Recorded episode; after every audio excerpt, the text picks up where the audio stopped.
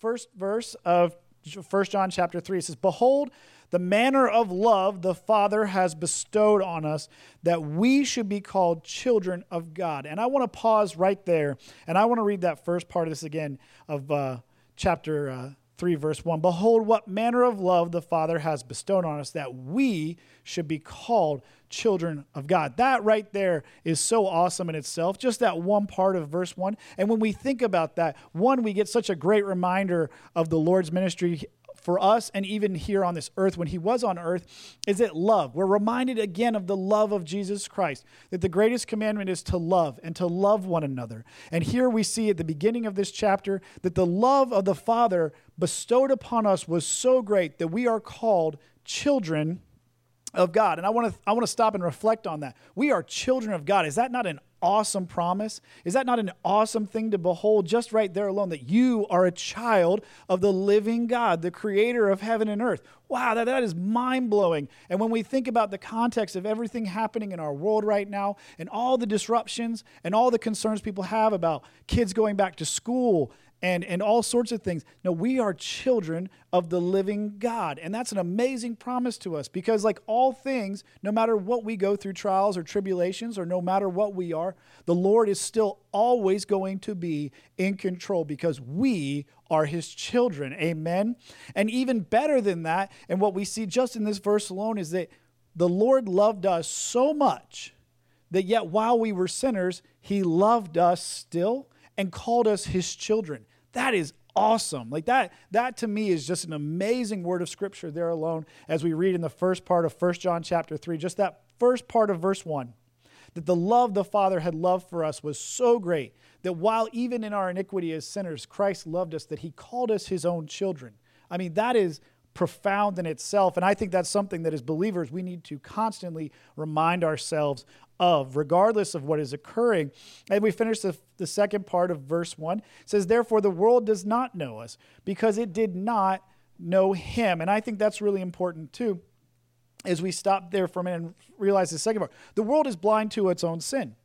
And as believers, we have to remember that and recognize that. It's hard to sometimes live in this world and see all of the manner of evil that goes on around us and not feel a sense of frustration about it as believers. But we have to remember that the unbelievers are dying in their sin, and Christ loved us. And we have to continue to love unbelievers, even when they do things that cause us to be frustrated or angry or disappointed, no matter what it would be. I tell the youth this all the time. I tell them that I don't kick a dog for not having a conversation with me as a human being.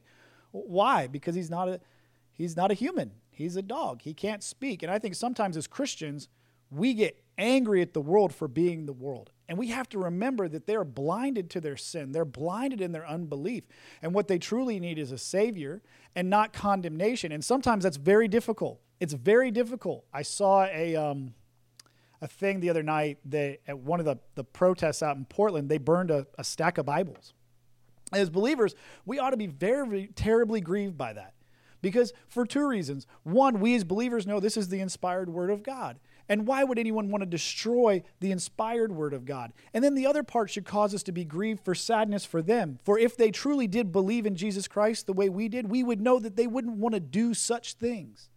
We would know that they wouldn't want to participate in that behavior if they truly loved Jesus the way that we do. So it's like, instead of being angered, we ought to almost have a sense of grief for them in their unbelief. They are blinded to their own sin. They don't know God as we know God. And as an extension of Christians who receive Christ's love, we ought to have love and mercy for them. And oftentimes what happens is we retract to our earthly state, to our fleshly state, and that's to extend evil for evil's sake or hate for evil's sake. And the Lord calls us, as always, to love. Love in spite of what's occurring in our lives.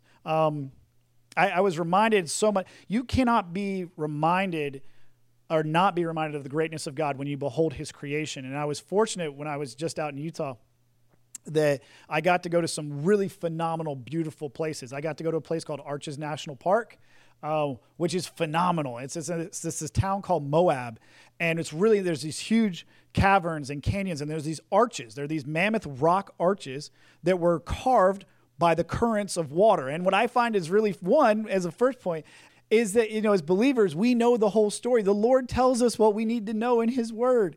And I'm sitting there in Arches and I'm reading the National Park pamphlet that they give you. And they say that, you know, thousands and thousands and billions of years ago, the Colorado River was at this certain level and it moved with such speed that it carved these mammoth rock formations. And I was like, oh, you mean the flood, you know? And as believers, it's like, no, we know the Lord, you know, like it says in verse 1, therefore the world does not know us because it did not know him. We know of Jesus Christ. Therefore, we believe the flood created these things, not some mystical happening of a river that went from really, really high up that's now really, really low. And you know how I know it's even cooler about the flood? And you can't not be marveled at the Lord's creation when you see it.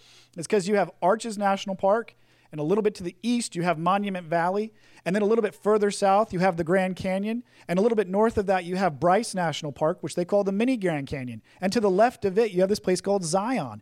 They're all these amazing rock formations and canyons that were carved by, oh, some mysterious, rapid-flowing, massive amount of water in this area. And you go, yeah, it's called the flood, dude. Like, you know, you can't but help but look at the Lord's creation and not acknowledge his greatness. You cannot help feel small. And I heard it really well said while I was there too, that being in Arches National Park is like being on the seafloor.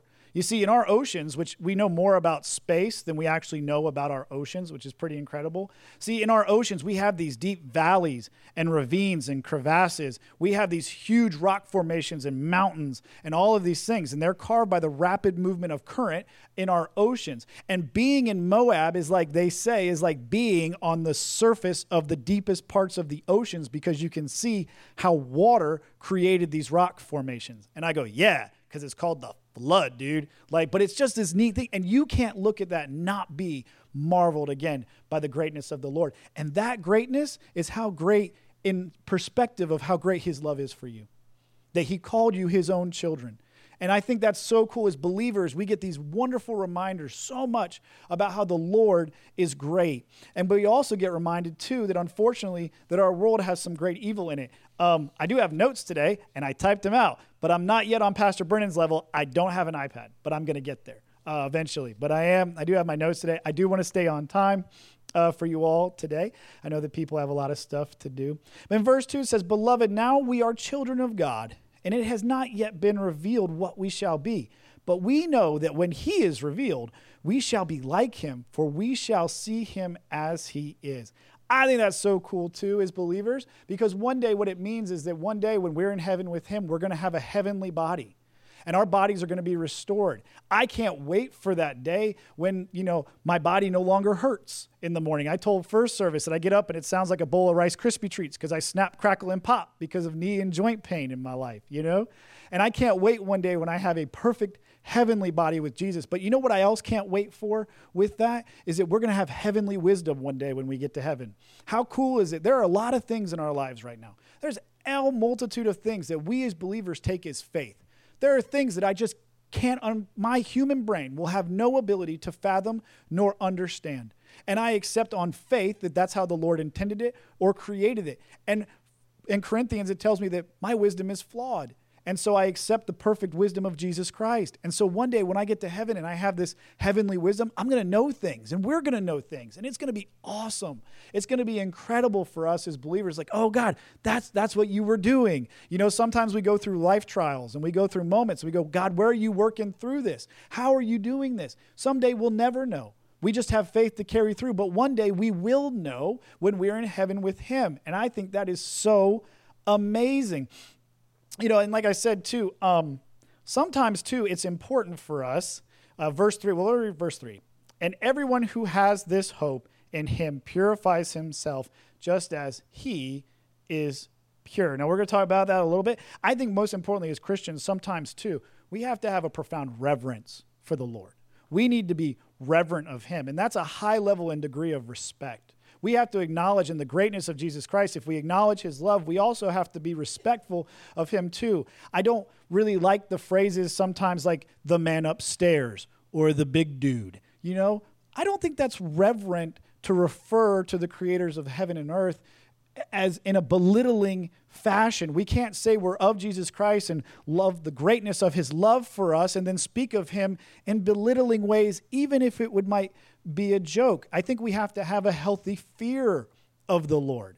I think sometimes that reverence is a mix of the celebration of the love that Jesus Christ has for us. But sometimes we also have to blend that love with a little healthy dose of respect and love. It's 2 Timothy 1 verse 7 says, "For God has not given us the spirit of fear," right? That spirit of fear is to not fear the things of this earth, but we better have a healthy reverence and fear of the Lord. And sometimes I think as we continue, and we'll see this played out a little bit as we continue in the teaching today, sometimes we lose that little healthy bit of respect of the Lord in our lives, and it allows us to enter into certain things. And I'll tell you, one thing, I was kind of in a cloistered environment out at the school I went to. There were very few of us, and so in a way you kind of were in a bubble. And so I came home to a lot of things that I'm still kind of perplexed by. The change thing, that we now have a shortness of change, I think I understand. And then and people are still buying a significant amount of guns and ammo. And this isn't a statement on the Second Amendment. You can do whatever you want. I just find it, I would have thought we bought them all by now. But they're still I'm amazed at because I think people are living in a really healthy state of fear and insecurity from the world that they're experiencing right now. But us as believers, we need to look to our Heavenly Father for all of our hope and security, for everything that we go through. Everything that we're experiencing in life, at the end of the day, as Christians, we know the end of the story. Whether this time or now forward, the Lord one day is going to come for his people. That is his promise. One day the Lord is going to return. So we faithfully continue on through every trial and circumstance that we have on this planet in the hope of him returning. Amen? And I think as Christians, we need to transcend that to the world around us. I meet so many people that are living in a sense of trepidation about our current world. And what's going to be one thing today will be one thing tomorrow. 100 years ago, they had the Spanish flu, right? Even if we think about COVID, we put that in perspective, right, to the Lord, right? The greatness of Jesus Christ. 100 years ago, they had the Spanish flu, almost on the same timeline as this. It was a novel coronavirus as well. And eventually, it went away. And I know this, that whether we wear masks and whether we don't, or however that works out, or whatever the Lord calls you to do is in our behavior to the world, one day it's going to end. And if not, the world's going to end, and Jesus Christ is coming for us. So regardless, in the long run, we win. We win. And so our hope and security needs to always be rooted in Jesus Christ, no matter what we go through. And one day when we get to heaven, maybe we can ask the Lord, be like, "Lord, why did we have COVID?" He'll tell us, and we'll have that heavenly wisdom to do so. I know one thing. There's a lot of things I don't mind because of COVID. I'm at the point where I'm seeking out the good and everything around me. Airline travel is great now. I will tell you, I've flown on a lot of planes in the last couple of weeks. Do you know, Delta now requires the seat next to you to be empty. I have more legroom. It's great. I no longer have someone sitting right on top of me, which always kind of made me feel a little uncomfortable in a metal tube, And as a result of social distancing, they no longer serve alcohol on airplanes. So I no longer have a belligerently intoxicated person sitting next to me on an airplane. And I can tell you from my amount of air travel that I've done just in the last several years, some people in that metal tube lose all sense of inhibitions when they drink a lot of alcohol. There's actually something to do with the altitude. The higher you ascend in an airplane and the higher altitude you go, alcohol affects you more. I've witnessed it. I really believe it. And some people lose all sense of humanity when they're stuck in that metal tube. But gratefully, thanks to COVID and social distancing, I don't have to worry about it. See, when we continue to just put our hope in Jesus Christ and drive through what's going around us, man, we start seeing the positivity that can be found in some of these things. It's only a disruption if we choose to believe one is, And sometimes these are real, and I fully believe that COVID is real. Don't worry, I'm not in that camp, because I definitely believe that the viruses are real, because viruses exist all around us. And so, but it's important for us as believers, where do you put your hope and security? If we believe in the greatness of the love of Jesus Christ, as it says in verse 1, that he called us his own children, then yes, he is caring for us, he's coming for us, and our worries and hopes need to be put sometimes aside as we look for our hope in things eternal, the Lord has got so many promises for us. But as we transition now to verse 4, my boys love comic books. I don't get it, because I was never really a comic book kid. I was more involved in outdoors and sports, and I liked G.I. Joe, and that's probably about as close as a comic book that I ever got to in my life. My sons are all about Spider-Man. Love them some Spider-Man. And there's a line in one of the movies which they like to watch. It's actually kind of dated now, I think. It's in the late 90s. It's the first Spider-Man. I think it's the first Spider-Man. But with great power comes great responsibility. And you see the Lord, the great love that the Lord has for us, we have some skin in this game that we've got to participate in too. Not in a works way, in a faith way. And as we now continue in this, because I think this is really important. So verse 4 says, whoever commits sin also commits lawlessness. And sin is lawlessness. And I really want to talk about this today. I think as believers, we can't put something in proper perspective until we give it the proper context. And for me, growing up in the church, sin was always kind of this list of do's and don'ts. It was just a rule book by which you followed. And I think the problem is when we belittle sin and when we think of sin as lesser than what it can be in our lives, we allow it to overcome of us. And I think what's really important is that we have to put sin in the right context for what it is. It's not just a list of rules and do's and don'ts. Sin, as John tells us here in verse 4, is lawlessness. Lawlessness. And when I think of lawlessness, I think of the word anarchy and anarchism. I can tell you from my experiences around this world, I've lived in anarchic and lawless societies. I've seen lawless cultures. And I can tell you, it's not a very happy place to be. I have lived in countries that had no social structures, no police, no fire, no EMS, no functioning court systems. Okay? So when I think of lawlessness, this is what I think about. I've experienced in this world people who live at what I call the basic level of humanity. And the basic level of humanity is no morals or ethics. It's survival mode. Every single day, what do I do to live through this day? And when people live at that level, they go and do horrific things to other human beings because the sole focus is human existence and survival. That's lawlessness. And sadly, some of these places that I've been to on this planet that have these types of environments and fragile and failed states, the person with, I always say, it's like the Wild West. It's the guy with the biggest hat and the biggest gun gets to do whatever he wants to do and exploits their will over other people. It's really a horrific thing to see and experience. And when I hear in verse 4 that sin is lawlessness, this is what I think about. I think of an anarchistic environment that I've experienced in this world. And when I apply that now to my Christian life, see, sin is more than just this list of rules of things I do and I don't do. Because remember, when I grew up, a rule is meant to be broken. That's how we were taught. Rules are meant to be broken, you know. And the sad thing is when we take our Christian life and we just boil it down into a list of do's and don'ts, sadly what happens is our flawed human wisdom gets involved. And what it becomes this sense of like, now I start to justify, well, this rule, maybe I don't want to break that rule, or maybe I do, or that rule doesn't seem so bad to me anymore. And that's how I think we enter into this problem of people who are even believers having pet sins. I have this sin that I kind of dabble in every once in a while, and I kind of move over to it every once in a while when no one's around, or no one sees me, or when no one knows what I'm up to on my devices, or when I'm not surrounded by other believers. That's my kind of pet sin, like a pet rock. You know, and I kind of carry it around with them, this image of a pet rock. I carry this rock around with me. The problem is when we boil sin down and we lose the perspective of what it's doing to our spiritual bodies, to our spiritual well-being, what we do is we forget that what we're doing is taking our human body with our spiritual well-being that Jesus Christ has given us now as Christians, and we're warring. We're now entering back into a war between our flesh and our spiritual existence that Jesus has called us to be.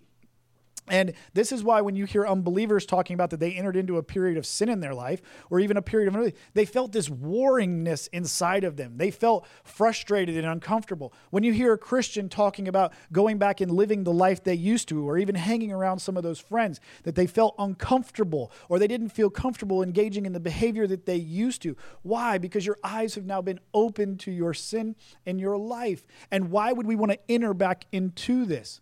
If the Lord has bestowed such great love upon us that he would call us his own children, why would we want to enter into a lawless state against him? See, sin just is not this list of do's and don'ts. Sin separates me from God. And when I put it in the right context and I put it in that perspective and I ask anyone as a fellow believer, do you now as a Christian want to be separate from God? Do you ever want to be removed from the guiding presence of the Lord Jesus Christ and the Holy Spirit in your life? I would hope you would immediately say emphatically, no, I don't want to do that. I don't want to be removed from the presence of Jesus Christ. But sin, and sin habitually practiced, does that, not just a list. And I think context is really important. Me and my life, I say that all the time, context. What's the context? Context is really important. Some people dabble in the sin of pornography, right? And they justify it and whatever, and they have a whole reason of why they can come up with a list of justifications of why pornography is okay. But when you put it into context sometimes, like there's a certain pornographic website. I won't name it. I'm not going to give it credit from the pulpit at all. They now know that somewhere to over half to 75% of the individuals that are on this website, of this free pornographic website too, terribly by the way, are trafficked human beings. These are human beings who are being trafficked, and most often they're trafficked by a loved one, okay? Like, now, let's put that in context. No longer maybe is pornography your secret sin that you engage in when nobody is around and nobody can hide it and it's just between you and God and nobody else. No, now you're participating in the trafficking of human beings. And how many people, when we put it in the right perspective and context like that, man, I really don't want to be a part of that. That's evil. This isn't just entertainment. This isn't just no longer your First Amendment. I remember when I was a kid, they used to say that. There was one of the first landmark cases of the First Amendment was the idea that pornography was no longer a punishable crime underneath the law.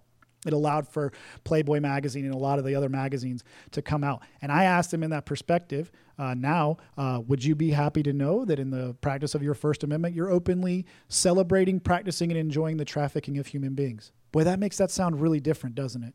So that really puts a different emphasis on that idea, doesn't it, when you put it in the right context? And so is the same of all sin. When we just make sin about a rule and we fail to put it in perspective that this is separating from you, from God, and this is engaging in lawlessness against your heavenly Father, is that something we really want to be a part of? And that's a rhetorical question that I hope you ask yourself, to say, man, maybe I need to put this aside. Maybe this thing that the Lord has called me to, that I know his word tells me is a sin, I don't want to be engaged in, you know? And so we'll continue now on in verse 5 as we continue this morning. Verse 5, because there's a lot of verses here that don't make a lot of sense. Sometimes I have to read them a couple times, and I even seek out a couple different explanations to help me too. Verse 5 says, and you know that he, capital H, was manifested to take away our sins. And in him, capital, there is no sin. So, yes, in Jesus, there is no sin. There are some false denominations who like to say that Jesus sinned. Let's just clarify verse 5. We're done. Okay, thanks. And there also, verse 6, whoever abides in him does not sin. Whoever sins has neither seen him nor not known him. Okay, let's clarify this real quick, too, because there are some false denominations. Again, I'm not going to give them credit by naming them. They take this verse out of context to say that the day they came to Jesus Christ, they no longer into any sinful behavior. Okay, then what does this verse mean? Excuse me. So what does this verse mean? So who's ever abiding in Jesus Christ, does not sin. Now there's a difference between the singular sin and the pluralized sinning or sins. Sin by itself, singular, is speaking to original sin. Okay?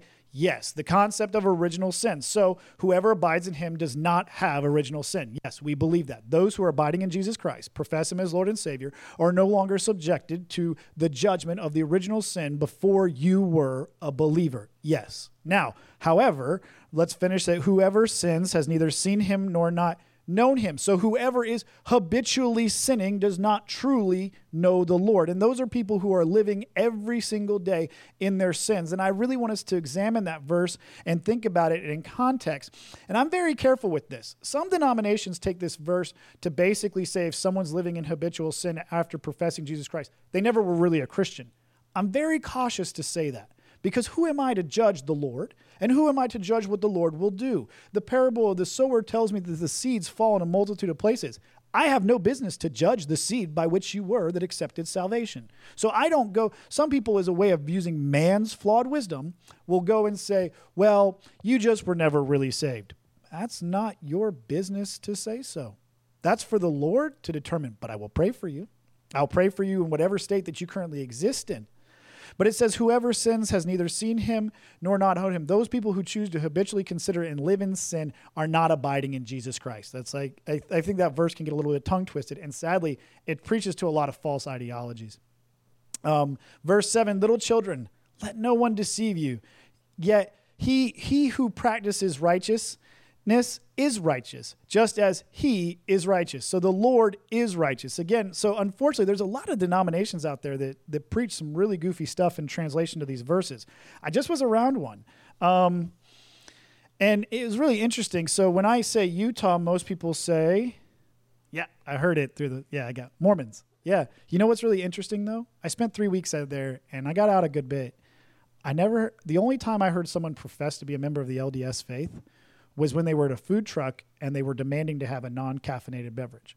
It was the only time I heard someone say, I'm a member of the LDS church. I was like, that's the first time I heard. But I'll tell you what was more interesting. I had multiple people who I met who told me, I'm an ex-Mormon. And they threw that out there really quick. I found that to be ultra fascinating. And when I started to talk to them about why are you an ex-Mormon, they said a lot of things like I was excommunicated for joining the military. And they don't mean excommunicated in a joking sense, like sometimes we use that word. They mean it in a for real sense. And sadly, when they excommunicate a family member for leaving the LDS church, they even hold funeral services for their family members and their children.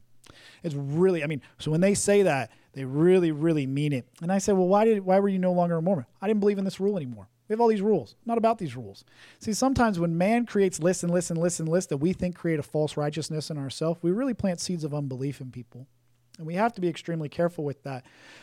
We also have to be careful with the other inverse too. There has been, in my life, a denominational teaching or theology that sprung up about the overabundance of grace. And not the fact, yes, grace is sufficient for all, but it doesn't mean that I willfully go out and commit sins and then just go on a backwards track and say, I'm free under the law. Galatians 5:1-6 says, Christ set us free and has given us liberty. Yes, but we are not to abuse that liberty and put us back under the bondage of sin. Galatians 5:6 says that we are no longer in bondage to sin. If you are no longer a slave to sin, why would you put yourself back into bondage to it?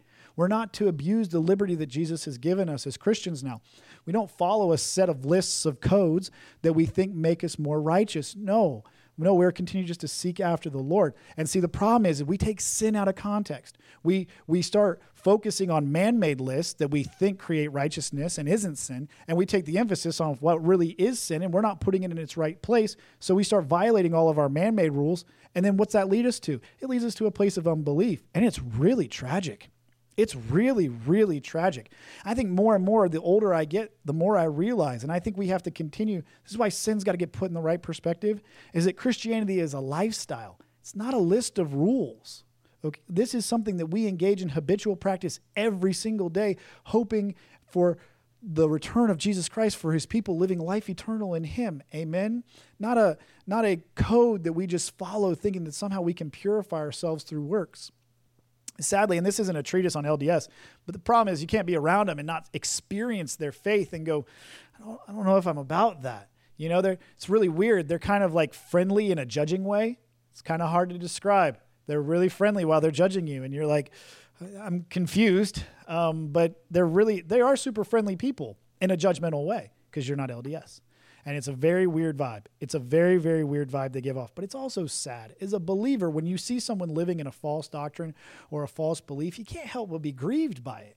You know, you can't help but see these people and go, man, you're walking in blindness. And that's the love that we need to extend to our fellow non-believers. That love, we should be grieved by unbelief, not angry at it. Sometimes we feel threatened by false denominations. We feel threatened, and that leads us to attack or lash out. No, I'm grieved that you believe in something so false and so hurtful in a lot of ways. False denominations, like I heard from people when I was out there, by the way, that that if you're a good Mormon, if you're in right standing with all the LDS treaties, you can get married in the temple. So they have like normal churches they go to on Sundays, and then they have like these big temple things. And I heard stories of parents who weren't allowed to witness the marriages of their children in the temple because they weren't in right standing with the church, or children who had to wait outside of a temple while their parents may have gotten remarried because they weren't in right standing with the church, and people crying on their children's wedding days. I thought, what a hurtful thing to propagate a belief like that. I was like, wow, it's really sad, you know. And when I was leaving even Salt Lake, I saw a young man in a suit, and he had his name tag. And not a lot of people in Utah wear ties, by the way. So when you see one in a suit and tie, you're like, I get your vibe.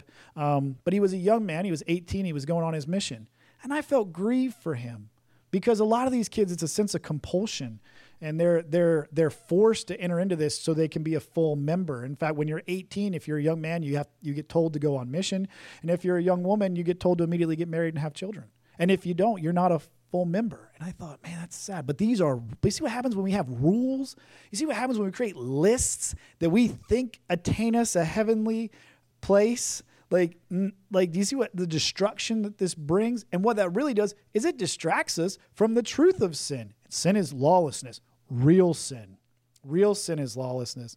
Verse 8 says, he who sins is of the devil, for the devil has sinned from the beginning. For this purpose, the Son of God was manifested, that he might destroy the works of the devil. Again, re-emphasizing here again, sin is of the enemy. The Lord came to defeat it. Don't put yourself back in it. Again, if we can't put things in the right context, we always lose sight of what the real problem is. And so, and again, when you read these verses and when you really put sin in the perspective and context of what it needs to be, you ask yourself as a believer, is this what I really want to engage in? Is this what I really want to find myself on a daily basis engaging in? And so, and I know there's a lot of questions that sometimes have with sin. Verse 9 says, whoever has been born of God does not sin, it's singular sin, for his seed remains in him, and he cannot sin because he has been born of God. Yes, the Lord came and redeemed you of your sins past, present, and future. Yes, so don't go out and commit them any longer. Abide in Jesus Christ. And I think it's super, super important that we remember to put this right, proper emphasis on what this is. And then we have to ask ourselves, do I really want to engage in this? I want to read you from A.W. Tozer. A.W. Tozer, who wrote a lot of books, but one he wrote was The Pursuit of God. And he said, there is no wisdom in sin. He said further, sin, I repeat, in addition to anything else it may be, is always an act of wrong judgment. To commit a sin, a man must, for the moment, believe that things are different from what they really are. He must confound values. He must see the moral universe out of focus. He must accept a lie as truth and see truth as a lie. He must ignore the signs on the highway and drive with his eyes shut. He must act as if he had no soul and was not accountable for his moral choices. And when I read that, and I put it in context of sin being lawlessness and anarchy against the will of the Father. Man, is this something we really want to be about? Is this what we truly want our Christian life to be a representation of? I would hope you would say emphatically no immediately in your brains. And if not, then I would pray that you seek the Lord and really examine yourself, like to say, Lord, I don't want to be in anarchy with you. I don't want to be in lawlessness, in a state of lawlessness against you. And I know there's a lot of things too. So, you know, what we're talking about, so we're talking about sins, and we're talking about sinning. We're not having a debate on whether or not something is or is not a sin. The Bible is very clear on what sins are. And I know some believers, we have these issues where like, okay, it's not really a sin, but then what do I do about it? I call that the gray area, right? Okay. And I always say, pray and seek the Lord. And if you get a check in your spirit about it, then I would say, heed the calling of the Spirit and don't participate. And I know for some people that's like, well, wait a minute, even if it doesn't make sense, if sometimes the Lord makes no sense in what he's called us to do in the eyes of men, because man has flawed wisdom. Look, the mask issue. And I say this in a sense of this too. There are a lot of people who are extremely consternated about the idea of wearing a mask. They don't want to do it for whatever reason. They feel like it violates some sense of self or whatever. And what I say as a believer is, and I would say to that person too, if wearing the mask makes you less rebellious, that you might have a conversation with somebody about Jesus Christ, then do it. For the love of the brethren, do what the Lord's called you to do. I'll be honest. I wasn't keen on the whole idea of it. I'm perplexed by it. I think in so many ways what we're experiencing with COVID, and I hate more so that the political partisanship in our country divides us to not even have a rational response to this problem. I go, what's the deal? But I also go, so I prayed about it. I said, Lord, what's the deal? And the Lord said, it's not. Go forth and continue. And I was like, all right, cool. That's what I'm going to be about. I prayed about it. I was like, right. So look, I'll wear it when I have to. I'll wear it for the sake of others. And when I'm asked to, I'll put it on. I'm not going to be a rebellious individual and seek to enforce on other people. I think it goes both ways, though. I don't believe in shaming those who don't want to participate. I don't believe that that's the appropriate response either.